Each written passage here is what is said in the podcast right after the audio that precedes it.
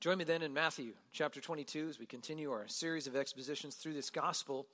We're running into this next two weeks of these different sects of Judaism, these different factions within Judaism. They're coming up to Jesus and trying to entrap him, trying to catch him in a word. They want to discredit him. They want to befuddle him. They want to shame him. They want to show why they should be leading Israel and the masses should not be listening to Jesus. Everybody has a take. Everybody's got a slant. Everybody has a bias. You see it in our text with the different factions of the, the Judaism that are coming after Jesus. But we see it all over the place as we walk in this world, as you turn on the news or pull up the internet on your phone or you pull up a podcast. Everybody's giving their take, their bias on their perspective on whatever it is.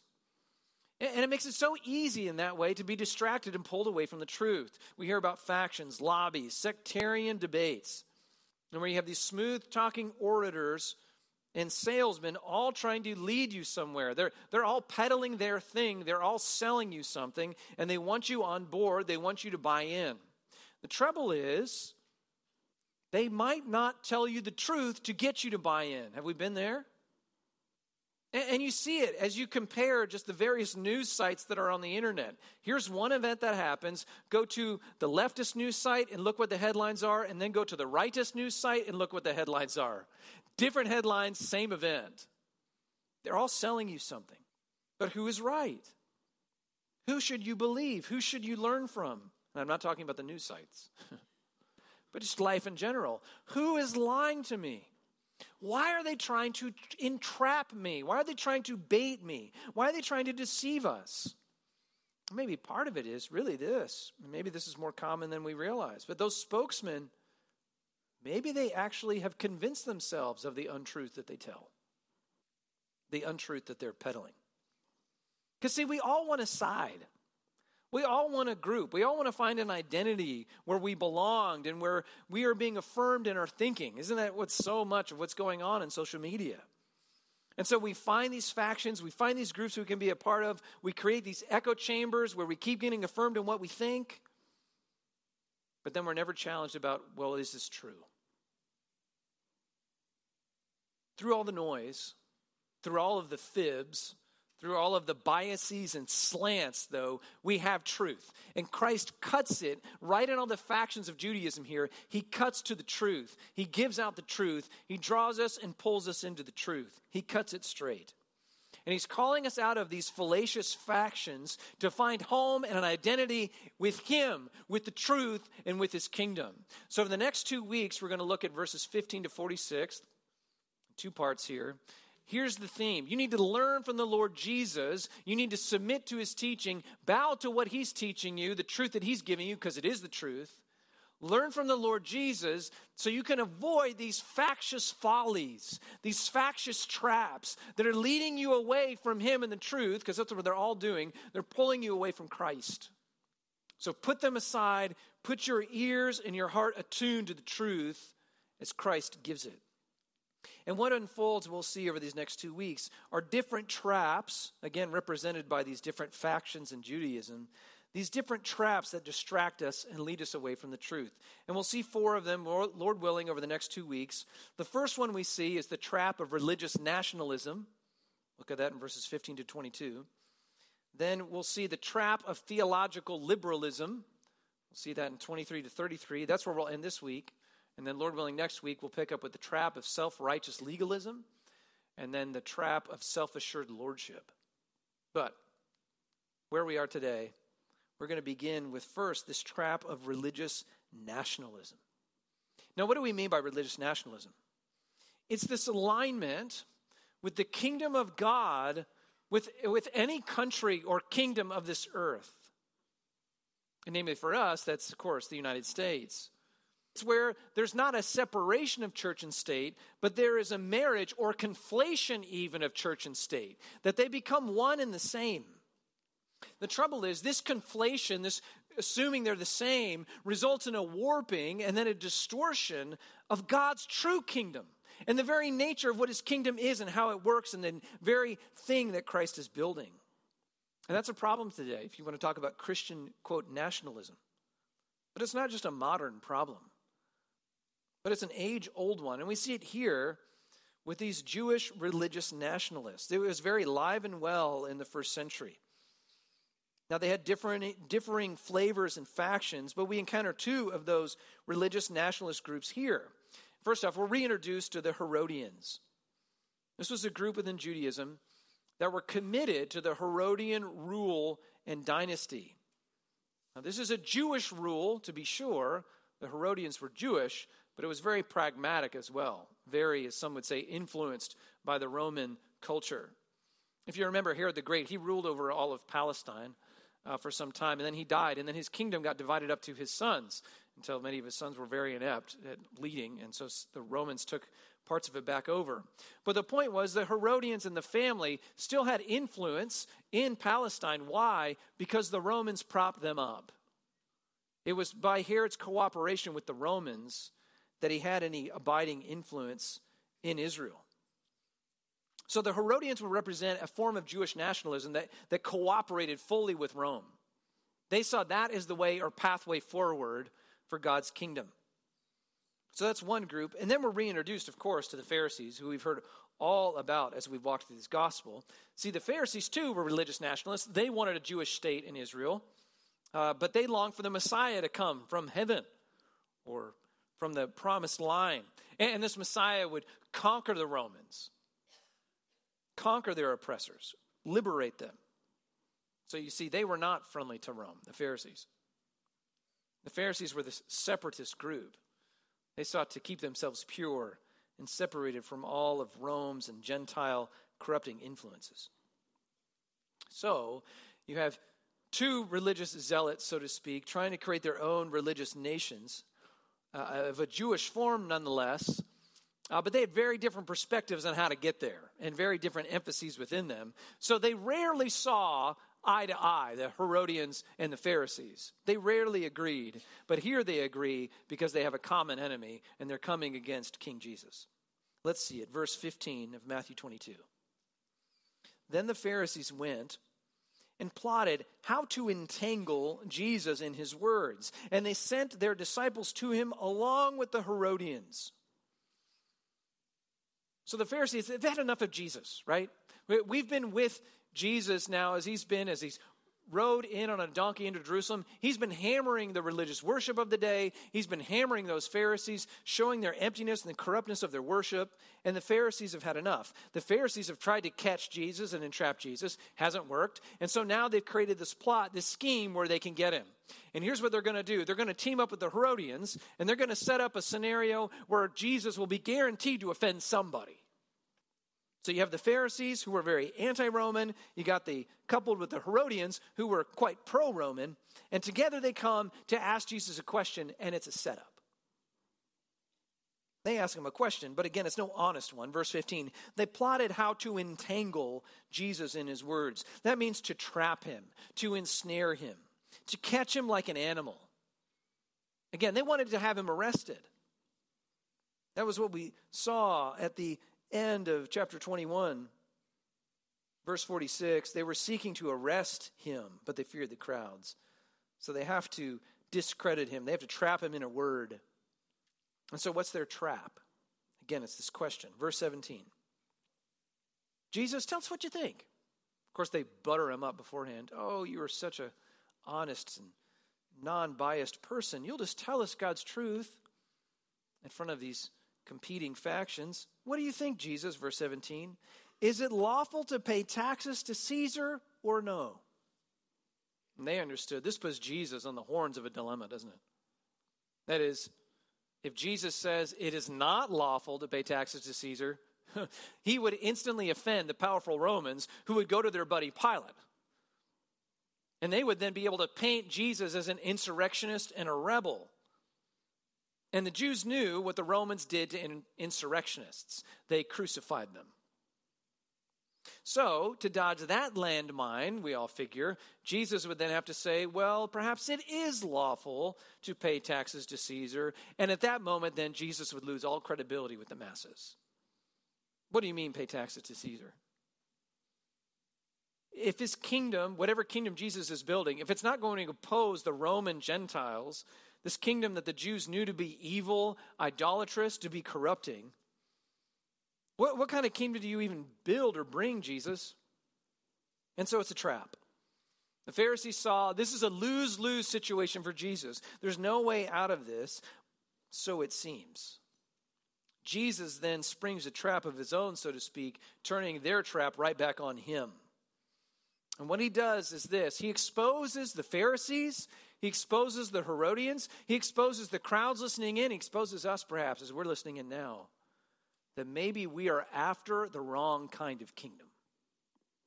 And to expose their folly, he first just makes a simple request. Verse nineteen, Jesus says, "Show me the coin for the tax." And they brought him a denarius, which for all their umbrage against Caesar, they happened to have a coin handy. Let's just leave it there. But with a coin in hand then, Jesus now just poses a simple question in verse twenty.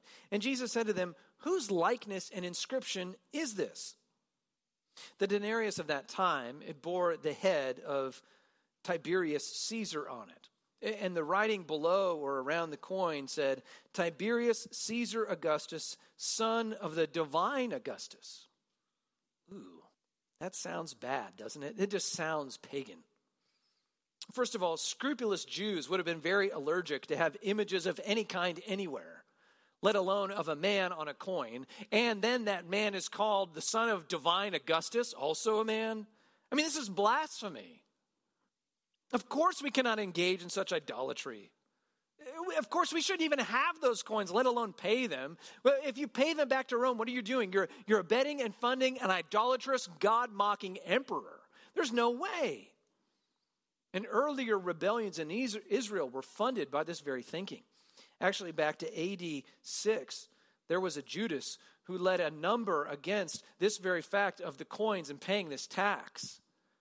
He and his followers were crucified. three thousand of them were strung along the streets of Israel.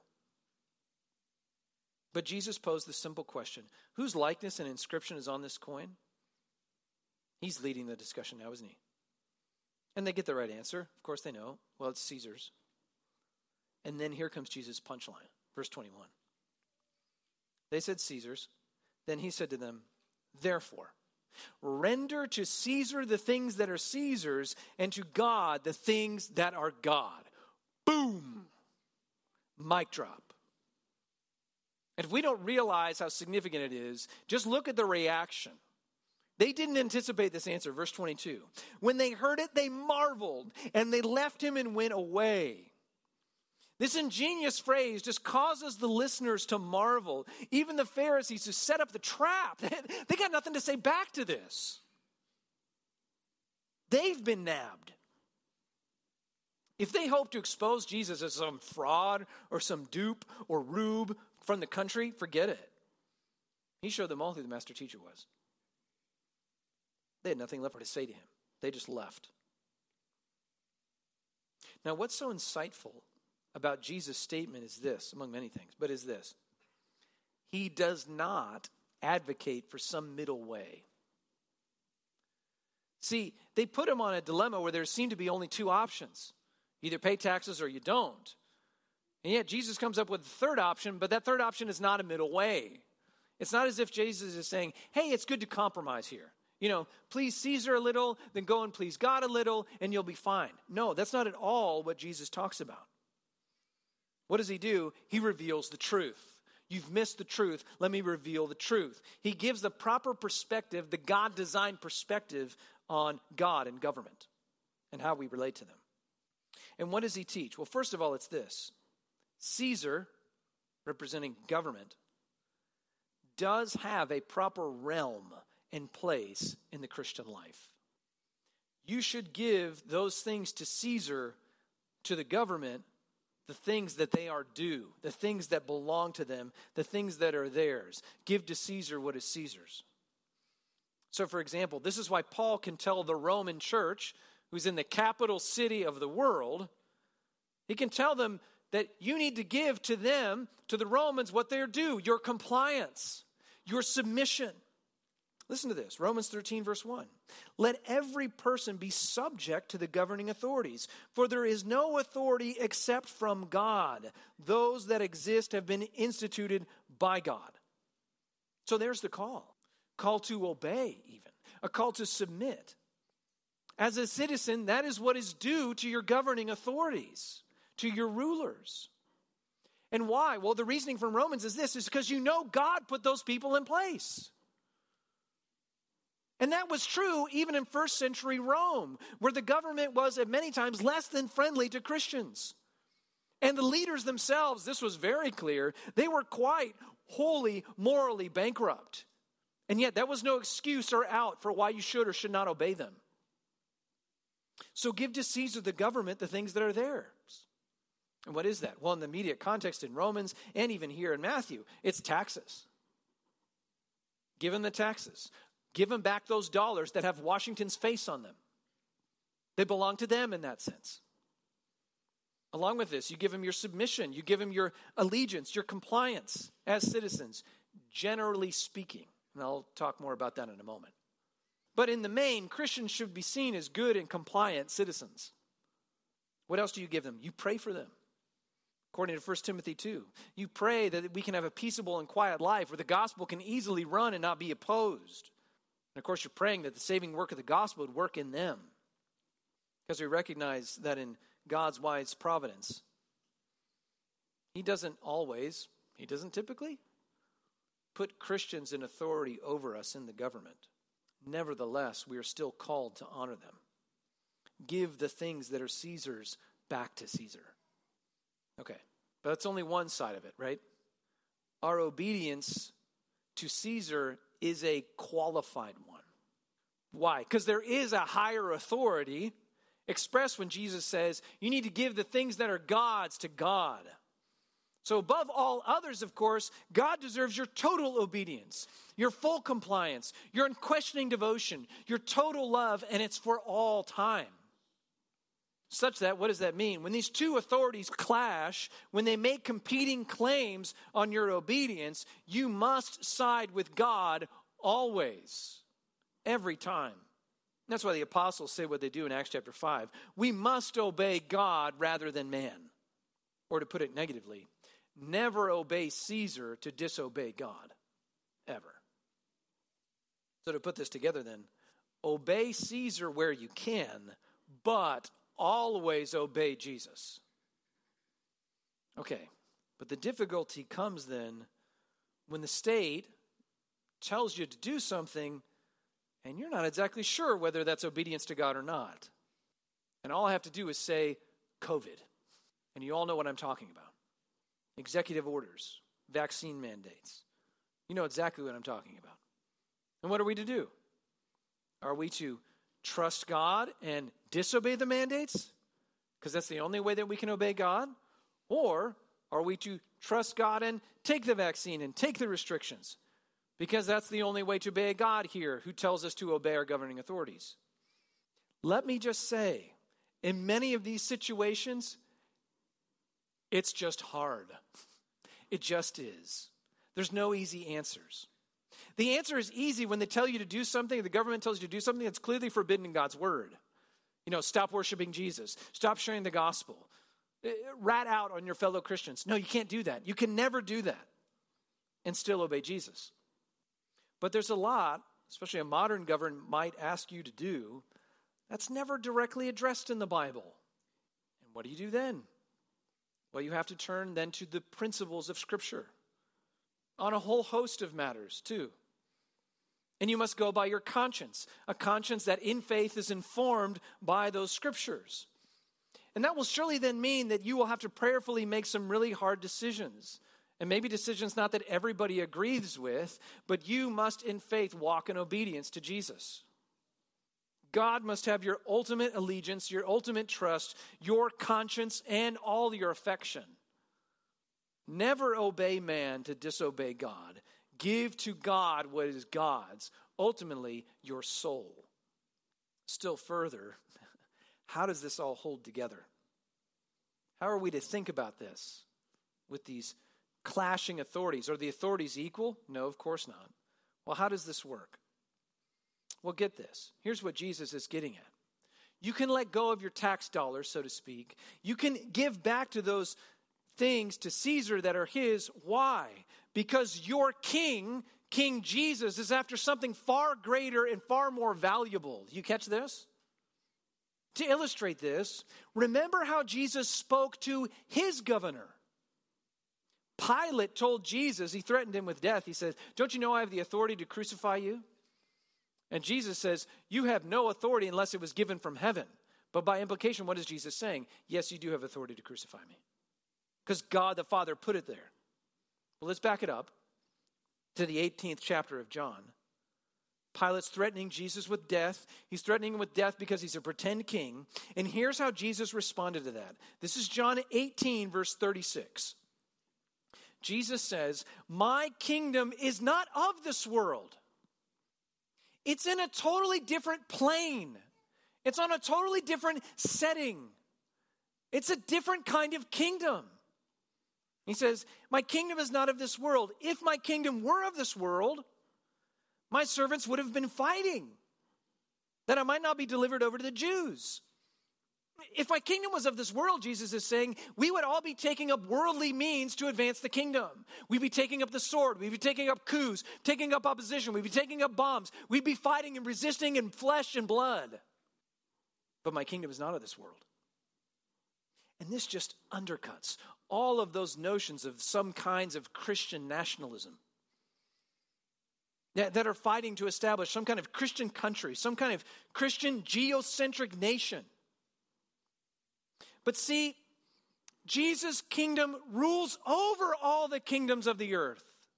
It, it goes above, it transcends all of these earthly ideas. And what this means is Jesus' kingdom, you can't find it on a map. You can't trace its borders. Because it's a heavenly kingdom come down to rule over the hearts of men, hearts that believe in him and have been changed by the gospel, you see. Again, in that way, his kingdom is not found in borders, in militaries, in taxation. His heavenly kingdom, it does show up on earth, but you know where it shows up? Right here. In the gathering of those who by faith unite around Jesus. We are outposts, manifestations of the invisible heavenly kingdom and rule of Jesus. We then are citizens of heaven, sent out as ambassadors into the earthly kingdoms of the world. Why? Not to make America Christian again, say by passing certain laws and legislation, say by electing Christian officials into office, or by reposting the Ten Commandments into our courtrooms, or you fill in the blank, whatever you think would designate a Christian nation. Now wait, I need to stop for a moment. Before I just undercut all of those things, Rick, are you saying those are bad things, that those are not good things? No, I'm not saying that. What a good it is for our neighbors if we have righteous laws in our country. What a good it is in our communities. If you can imagine, if abortion was outlawed, the murder of the innocent, what good it would be for our country to have Christian politicians. These are folks informed by the wisdom of God and the word of God, and they obey it. If those kind of servant leaders were, were ministering to the constituents that they were elected to represent, I mean, those would all be good things. And dear brothers and sisters, pray for that for our country, for the sake of the United States alone. But understand, whatever that is, you are not building Christ's kingdom. That's not kingdom building, at least the kingdom that Christ builds. No, we are ambassadors. We are emissaries of Christ's kingdom, and we've been sent into the kingdoms of this world to do what? To fight abortion? To end taxation? To establish just laws? The Apostle Paul used this figure of ambassador in Second Corinthians five, and he tells us what ambassadors of Christ the King should sound like. He said this, Second Corinthians five, twenty and twenty-one. "Therefore, we are ambassadors for Christ, God making his appeal through us." What's the appeal? "We implore you on behalf of Christ, be reconciled to God." Why? Because we have a gospel message that says how? "For our sake, he, the Father, made him, Christ, to be sin, who knew no sin, that in him we might become the righteousness of God." That's our message. That's how people get right with God. That's what we've been commissioned to tell our neighbors. Be reconciled to God. There's a God who will show you mercy because he died for you. Will you come to him? That's how his kingdom is built.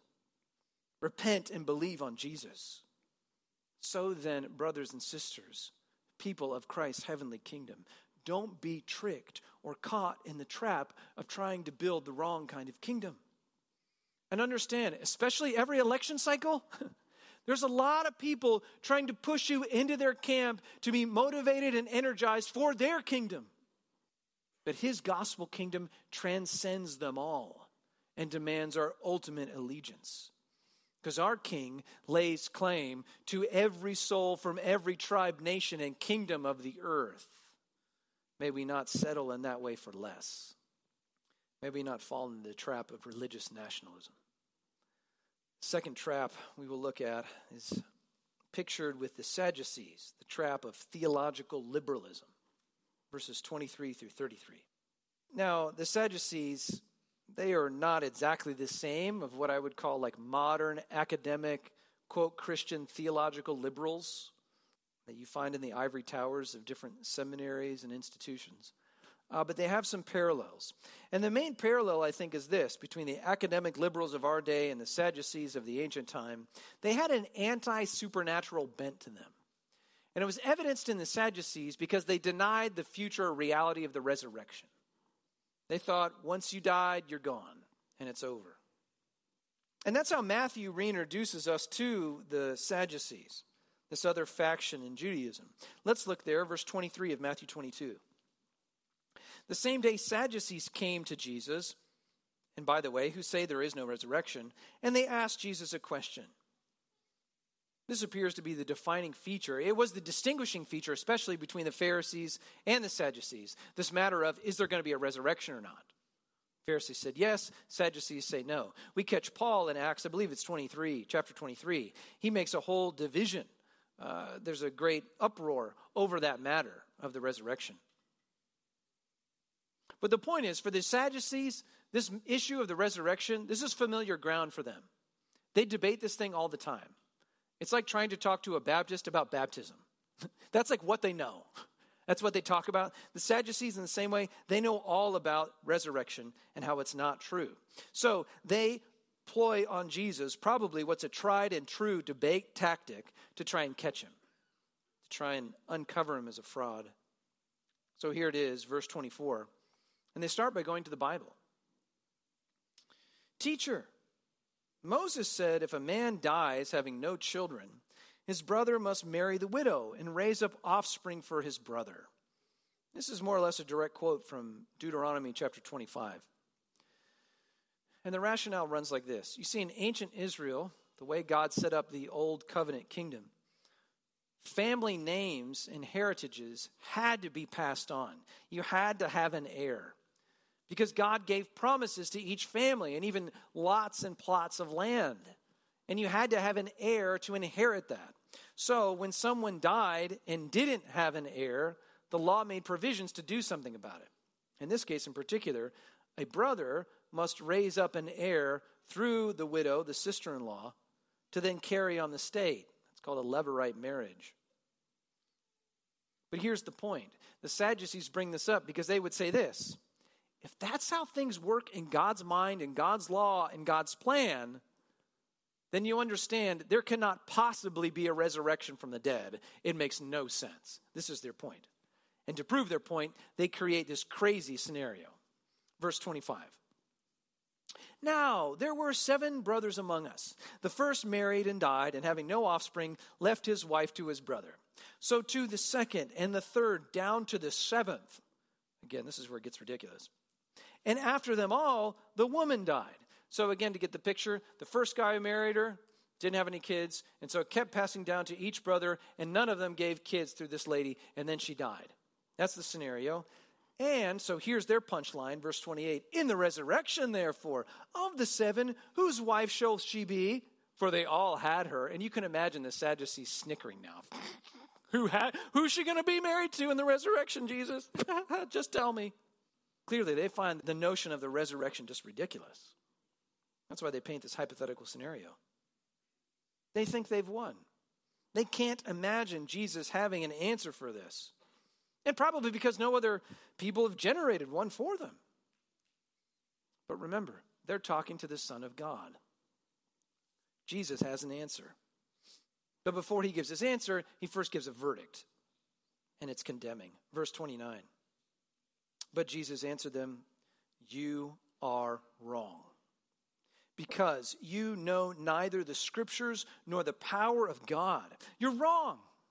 You could translate that, you are deceived, you err, you've been pulled and you wander off from the truth. You've been entrapped by your own corrupted thinking. You're off base. That's why you deny the resurrection, not because you're so clever, but because you're so hard of heart and deceived. Deceived about things you thought you knew a lot about, the Bible and God's power. Now, it's interesting about the Sadducees, in that they were indeed devoted to the scriptures, but only to a certain portion of the scriptures. And again, this in some ways parallels how the Sadducees are like the academic theological liberals of our day. They might study intently the Bible, they just undercut the credibility of most of the Bible until you get down to only a little bit, that only Jesus' words are the truth, or only this book is true, and so forth. They pick and choose. They pick and choose what's authoritative, what's true. Now, for the Sadducees, they picked and chose only the books of Moses, the first five books of the Bible, what's called the Pentateuch, Genesis, Exodus, Leviticus, Numbers, and Deuteronomy. And that makes sense in part why they're so slow to believe in the resurrection. You want to prove the resurrection from the Old Testament? Go to Daniel chapter twelve. That's a really clear place to go. Of course, if you did that with the Sadducees, they'd say, so what? That's not authoritative scripture. Show me in the Pentateuch. I mean, they're going to claim Moses never taught a lick about the resurrection. And to their point, Moses' own laws that he gave us, like this whole thing about this marriage stuff, that only makes sense if there is no resurrection. But Jesus interrupts all of that to say, you're wrong, you're mistaken, you're deceived, you've been pulled off course. And to prove this, first, Jesus clarifies how things will go down in the resurrection. Namely, there won't even be marriage in the resurrection. Verse thirty, for in the resurrection, they neither marry nor are given in marriage, but are like the angels in heaven, single and solely devoted to their God. How does that make you feel as you anticipate the resurrection? Is there a sadness to that? It's understandable. I mean, the person that you've committed your whole life to on this earth, to love above all others, to be intimate with, to share time with, to care for, through thick and thin, the good and bad, that marvelous union that's even celebrated in the Bible. I mean, there's a whole book rejoicing in the marital union, and yet it ends at death. And it is not recovered in the resurrection. Why is that? Well, because there will be a marriage in heaven, right? But it's between Christ and his bride. And that's what all of these earthly marriages have been preparing us for. The day when the people of God will be single and solely devoted to our groom, Christ. The weddings and marriages of today are just mirrors, shadows to anticipate that day when we will hear, like in Revelation chapter twenty-one, verses two and three, John has this vision of that final marriage day, and it says this, I saw the holy city, New Jerusalem, coming down out of heaven from God, note this, prepared as a bride adorned for her husband. And I heard a loud voice from the throne saying, like, why is heaven so great? This is it. Behold, the dwelling place of God is with man, and he will dwell with them, and they will be his people, and God himself will be with them as their God, and he will wipe away every tear from their eyes. And death shall be no more, neither shall there be mourning, nor crying, nor pain anymore. For the former things, even those first marriages, have all passed away. It's a glorious day. And our earthly marriages are preparing us for that marriage day.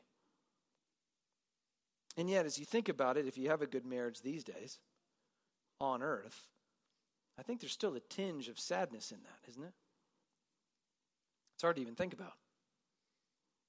But consider this. If you are married right now, and maybe you've been married for some time, how can you be the best spouse for your spouse right now? How can you be the most loving spouse to your spouse right now? What would you do? What would you help them with? You help them love Jesus. That's what you do. That's the best thing. The best thing you can be to your spouse is a help to have them love Jesus and treasure Jesus more.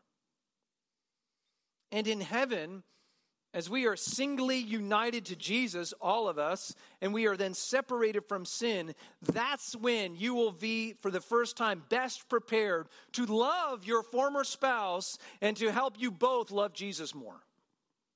One pastor put it like this. I thought, thought so helpful. He says, so the irony of the resurrected state will be that my marriage to my wife will be forever dissolved, but our love for each other and for God will be ever increasing. That's not so bad. More love of Christ for me and for Aaron, there could be nothing better than that. But back to the text in Matthew, that's an aside. Why is Jesus mentioning this about the whole marriage thing, that there's no marriage in heaven? Well, of course, if there's no marriage in heaven, their whole conundrum about who this gal is going to be married to and their hypothetical situation, it just falls apart. None of them are going to be married in heaven anyways.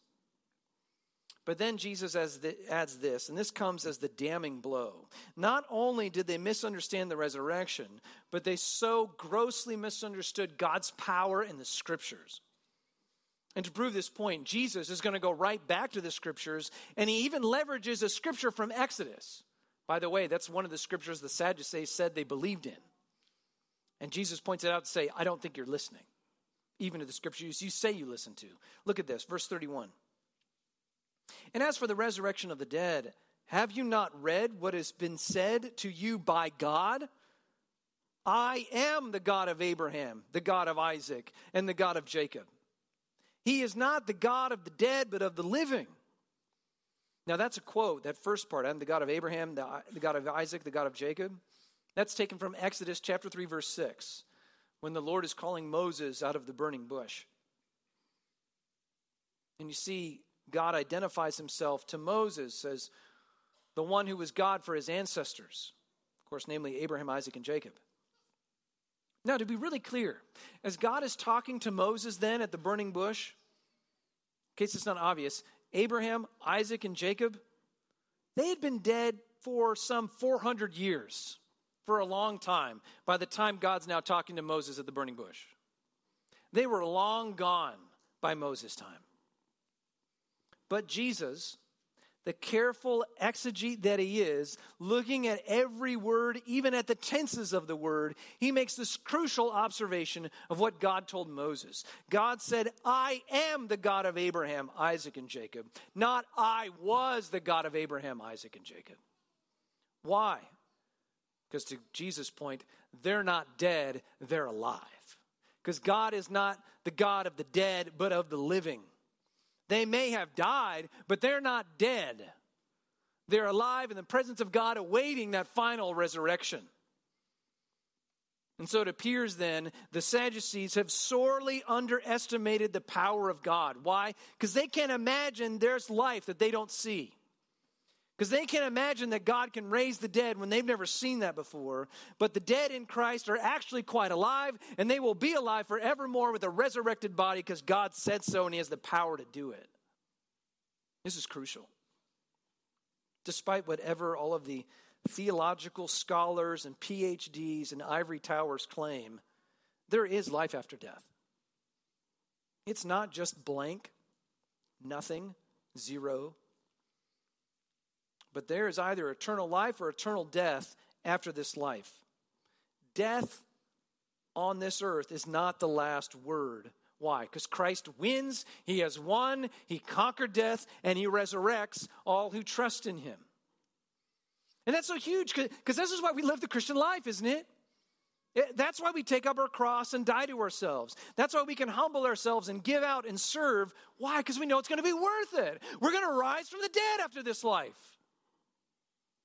That's why we spend. That's why we sacrifice. We give up our comforts. We give up our treasures to get and see the saving, resurrecting gospel out there, to see the resurrecting God face to face. And that's true, whether we understand all of the ins and outs of it. Trust me, God's got it figured out, whether you do or not. And that's the issue. Will you trust God? Will you trust His Word? Even when your mind cannot fully understand it, or when your eyes have never seen it, will you trust in the power of God? Because get this, the scholars, the academics, your eyes, your feelings, your doubts, you going to trust those? Or are you going to dare to believe that God is powerful and that His promises are true and He has the power to bring every one of those to pass? Will you trust Christ? Will you follow His teaching? Or will you be stuck in the folly of erroneous factions? So learn from Christ. Escape from the fallacious traps, and there you'll find the truth. And among many things, that means at least three things for us this morning. It means this first, believe and hold to all of God's word. All of it. Don't try and explain His word away when it says things you don't like. And even when He commands things that you don't want to hear, don't say to yourself, well, it's not in the red letter, or it's in that Old Testament book, it's in that part of Daniel that scholars have questions about. No, hold to all the word of God. All Scripture is breathed out by God. So that means as you come to the word, to all of it, you need to pray for an open heart because it's going to convict you. And you need to study it more, dive in. If you got questions, that doesn't make sense. The problem's up here, or maybe in here. It's not in here. Trust Him in it. That's first. Believe and hold to all of the word of God. Second, trust the incredible power of God that we see chronicled and preserved in His word. Maybe this is why some of you doubt His word. Because you doubt His power. You doubt He has the power to create in six days. You doubt He has the power to raise the dead. You doubt He has the power to actually change a hardened heart. You doubt He has the power to create with a word or to judge the whole world in a worldwide flood or to one day judge the whole world with fire. It comes down to this. Is God not powerful enough to do what His word has promised? Don't underestimate the power of His word. Trust in it. This is our hope. Finally, then, let His word drive your mission and priorities. Let His word drive your mission and priorities. Don't be distracted from the concerns that Christ has called you to in His word. Don't be taken with everyone's fad, everyone's new book, their pressing concern that they claim every real Christian must adopt and be all about this top priority. No, we can live above that when we hold to His kingdom and to His word. So go to His word. What does His word tell you your mission is? What does His word tell you your concerns should be? Trust Him. Follow that. Learn from Christ. Put out the noise. Follow the Lord Jesus, and you'll be just fine. But we need His help. So let's pray for this. Let's pray together. Indeed, O God, we do pray for mercy. We pray that You forgive us. Forgive us for our, just our sins. Forgive us for our apathy. Forgive us for our doubts or unbelief. Forgive us for being distracted and taken with so many, maybe good things, but not the things that You've called us to. We pray that You would be gracious in that, that we'd be a people centered, riveted, bound to Your word.